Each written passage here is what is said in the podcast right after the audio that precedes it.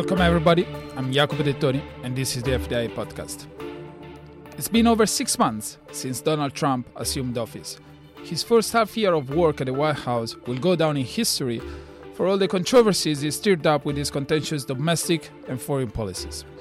However, if you cut through all the noise and focus on his economic agenda, there are signs that consumers and businesses alike are seemingly buying into Trump's America First recipe made of deregulation, tax cuts, infrastructure investment, and more assertive international trade and energy policies.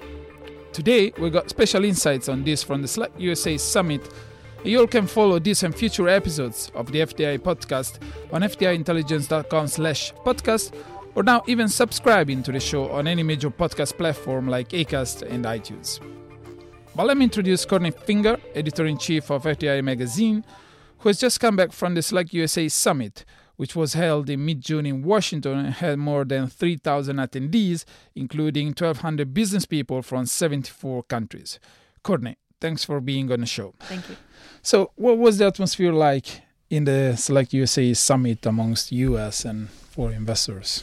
It was a very bullish atmosphere overall. There was one notable absence, which was the president himself. Uh, the Select USA Summit had been started up by President Obama, uh, who traditionally would open the event and give a keynote speech every year. And that tended to create a lot of excitement and at least know that the pro investment message was coming from the top. So I think there was some disappointment and frustration that President Trump did not show up for the summit. Uh, in fact, he held a meeting of 300 tech executives at the White House on the same day, right. which must have been a little frustrating for the um, Commerce Department officials um, preaching the message of of business and investment uh, basically across the Potomac at the summit. However, uh, he sent his cabinet secretaries, uh, the secretaries of Commerce, Energy, Treasury, and Labor were all there to address right. the conference, and the Secretary of Commerce, Wilbur Ross, presided over most of the proceedings and was very active in, in leading panels and in, in the discussions and taking questions. And of course, given that they are administration officials, you would expect them to give a very positive message, which they did. Secretary Ross uh, congratulated on the economic resurgence, those are his words, that the country's seeing under the Trump administration, and vowed that there would be an improved investment environment under President Trump. Um, of course, the other secretaries reiterated these points.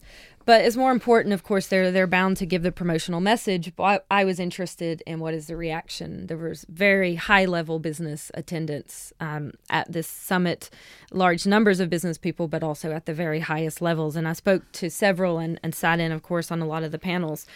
And what what's obvious is that many parts of, of Mr. Trump's America First populist platform, which is really centered on prioritizing U.S. job creation and supporting domestic manufacturers and exporters, is going down very well with the business community in the U.S. Jay Timmons, who's the president of the National Association of Manufacturers, which represents 14,000 companies, said that optimism among U.S. manufacturers is at, quote, a record high uh, his organization conducted a survey with Industry Week magazine and found that 93% of manufacturing industry respondents in the U.S. are optimistic about the policies. And on one of the panels, Mr. Timmons said, quote, manufacturers are very excited about what's going on in the U.S. today. It's always a good time to invest in the U.S., but now is a great time to invest in the U.S. And, you know, there was a lot of that sentiment at the conference. Business groups are – are excited about proposed corporate tax reform, number one, but also regulatory reforms in, in terms of cutting red tape and what they see overall as a pro growth agenda by this administration. And many were also happy about Mr. Trump's plans to upgrade the U.S. infrastructure, which has needed an overhaul for quite some time. Um, one thing is that of of course companies had to be a bit diplomatic. Senior executives in the foreign companies with operations in the US were very careful to avoid any kind of political sentiment and didn't want to engage too much in in sensitive political issues. Um, and and we found the same with the heads of some US companies. However, when asked, they would almost all told me that they're separating politics from their business and investments in the US for example, Jane Lui, vice president of a Chinese textile company, Shandong Ruyi Group, which has announced a $400 million investment in a factory in the state of Arkansas, said that national politics has, quote, zero impact on these investment plans. Let's hear what she had to say. Business is business. We're putting aside all the political or ideological considerations, and uh, we have our confidence knowing who we are, what we can do. We are industry player, and uh, we pursue the best or the better interest of uh, mutual growth. Uh, the growth, not only the growth of us, but also the mutual growth of our hosting country. Uh, it doesn't make sense if uh, um, for this business decision to be based on any political ideological yeah, movement or phenomenon. And um, overall, I think um, maybe I place a, a zero yeah, impact on, on this specific investment project. I mean, she, she, she doesn't seem to be an isolated case. If you look at the figures on uh, on foreign investment in, the U.S. from January to to, to April, when we have the, the latest figures available, uh, we are seeing like record record levels of inflows of investment into into the U.S. Actually, according to, to our database FDI Markets, uh, Foreign Investor Pledge announced uh, 518 projects for a total capital expenditure of uh, over almost uh, 31 billion dollars, which is a record uh, level for for this four month period, which actually coincide with uh, the, the, the the arrival of uh, President Trump at the, at the, at the White House. But obviously, foreign investors are not the only ones that seem to be actually buying into the the, the Trump's Trump's economics, as somebody um, redubbed it. Obviously, also corporate America, American companies are uh, seemingly buoyant in the current circumstances. And Courtney, you also spoke to to, to a few of these uh, uh top leading American uh, iconic companies, right? That's right. There were the heads of several of the leading and U.S. companies who also happen to be among the world's most prolific foreign investors, including General Electric and General Motors.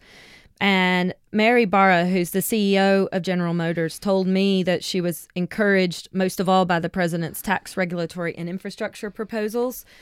And I, I asked her what's her feedback on the administration's uh, business policy so far. Here's what she had to say. I think one of the most important things that the Trump administration is, is working on, and I've seen um, specific group, is, is in, in the regulatory environment simplifying and streamlining. Right now in the auto industry, we actually have competing regulations where I can um, meet a more stringent environmental regulation and, and not meet a less stringent and still be fined hundreds of millions of dollars. So I think something that is, vitally important for business is to have the harmonization and the simplification of regulations. There are good regulations and we need regulations, but having, making sure we have the right regulations and that it's uh, enabling business to move quickly, I think is vitally important. I think second point is on infrastructure. Uh, I think the, you know, the, the work and the investments, which are also opportunities from an infrastructure perspective in the United States, and then clearly tax reform. So I think those are three things that work in progress, but you know it's still relatively early that I think will definitely um, support uh, growing business in this country this is i mean she she definitely raises a couple of uh, very interesting points obviously from a, from the perspective of a business person the the a, a plan an economic plan made of uh, tax cuts deregulation and infrastructure spending. Sounds like uh, like you know you, you cannot disagree on that right? Exactly. It's pretty much music to their ears and uh, I mean, obviously, this this has been uh, not over under under under underreported, but obviously other issues when it comes to the first months of the Trump presidency kind of hit the headlines. Yes. But this is something that has been uh, shaping up over the last uh, over the last uh, uh, few weeks, alongside another key issue, which is Trump's. Uh, attitude towards international trade and energy policies. So again, here, what, what was the feeling uh, of this global corporate uh, American corporations uh, in front of uh, Trump's to, to reshape, in a way, the, the global trade equilibrium? Well, U.S. exporters obviously like the sound of some of these America First policies, um, and and large U.S. companies in general say they're supportive of the idea of reducing the trade deficit. Um, I guess the caveat, of course, is that some of these policies in the long term could be self defeating, and and something like a trade war with China or any other country is certainly not going to do any favors down the road to U.S. industry but overall, they're supportive of anything that helps boost American exports. Um, and even Jeffrey Immelt, who's the CEO of General Electric, who's he's recently announced his plan to step down at the end of the year, but he's been running the company for 16 years. And according to our data, GE is most years the most prolific foreign direct investor um, company worldwide, so they are as globalized as you could possibly be. Uh, now, he agreed um, with his counterpart at, at, GM about the need for tax and regulatory reform. He was very keen on that, and also the infrastructure investments. Um, he said we need clarification on some of the policies. There aren't a lot of details at this point but so far he likes what he's heard. But he went a bit further, and I, I was a little bit surprised that that he even offered a, a pretty strong defense of some of Mr. Trump's nativist stances on trade and investment. Here's what he told me. So I would say, I, first, I would start by echoing what Mary said, which is tax reform, infrastructure, and uh, regulatory reform, these aren't new ideas. These are 30 year old ideas. And if we can get action in these three things and can add that to the great entrepreneurial spirit uh, in this country, that would be amazing. Very hard, but amazing. I think in terms of the president's stand on, I care about the country and make things in the United States. Every one of your presidents of the countries you guys all live in has done the same thing. Take it from me, I've traveled the world for 35 years. I've heard this speech in every language a hundred different times, and there's nothing wrong with the President of the United States saying that. Number two, level playing field. I've been in more than 100 countries. It's not a level playing field today. And there's nothing wrong with the President of the United States standing up for a level playing field. Nothing at all. So I, I just say, you know, let's, let's, let's clarify. Uh, do I agree with everything? No. But on the big points, I think there's a chance to make the U.S. more competitive, uh, reduce the trade deficits, and uh, get more people back to work and there's nothing wrong with it. So again, in a way, Trump didn't invite, didn't invent the sliced bread, right? I mean, his his promises have been uh, repeated over and over mm-hmm. again by presidents all over the globe for for decades now. Mm-hmm. Uh, but obviously, the big question mark here is: uh, Will he deliver on these promises in terms of uh, tax reforms, uh, um, regulation reforms, infrastructure spending?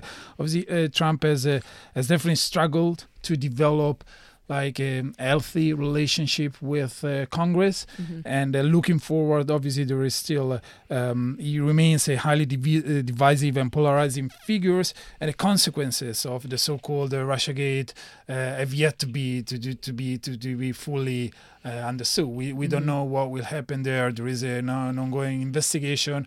Obviously, talking about impeachment is a mm-hmm. far-fetched outcome, but still there is a question mm-hmm. mark uh, uh, there. So, Courtney, uh, if we look forward and maybe focusing on uh, some of the major issues like the tax reforms, uh, tax cuts, will he eventually be able to deliver? What's your mm, your assessment on, on this? Well, one thing that Mr. Trump, who who's of course has no background in politics, one of the things he's quickly discovered in Washington is that it's it's not so easy to push your agenda right. through Congress, even a Congress that is a majority Republican. And uh, how about obviously this was uh, an event, as you mentioned at the beginning, organized by the the Commerce uh, uh Department of Commerce. Um, but did you feel any dissent at all amongst uh, foreign and uh, local investors?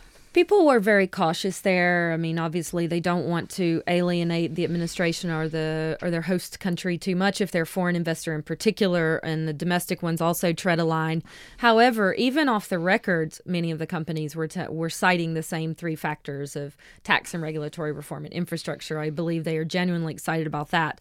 Some did make a, a warning or a slight caution about immigration. I mean, this is one of the factors that does concern companies if they need to access international talent and access to visas, in particular for the tech industry, is extremely important.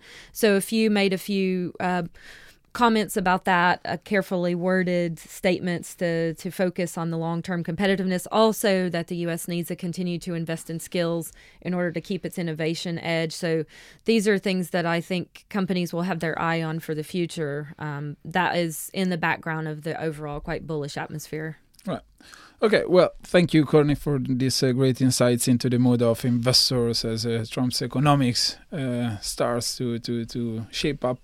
Okay, the, the, the, the FDI podcast will be back in a few weeks with a special episode on Brexit and the future of the UK beyond the European Union membership. We have been uh, holding off this episode for a few weeks now because of the fast changing uh, political environment at Westminster, but uh, Theresa May seems to be finally in position to pursue her Brexit agenda, and official talks uh, Brus- uh, in Brussels actually started on uh, June the 19th.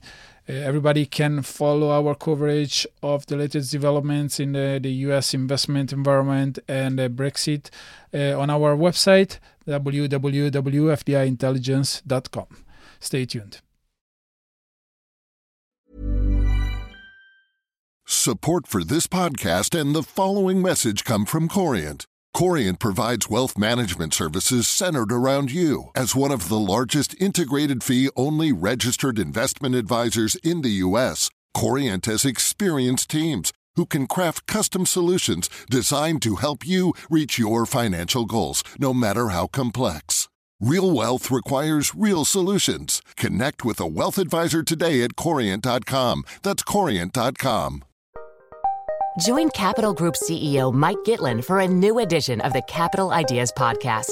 In unscripted conversations with investment professionals, you'll hear real stories about successes and lessons learned, informed by decades of investment experience. It's your look inside one of the world's largest asset managers. New episodes are available monthly. Subscribe wherever you get your podcasts. Invest 30 minutes in an episode today. Published by American Funds Distributors, Inc.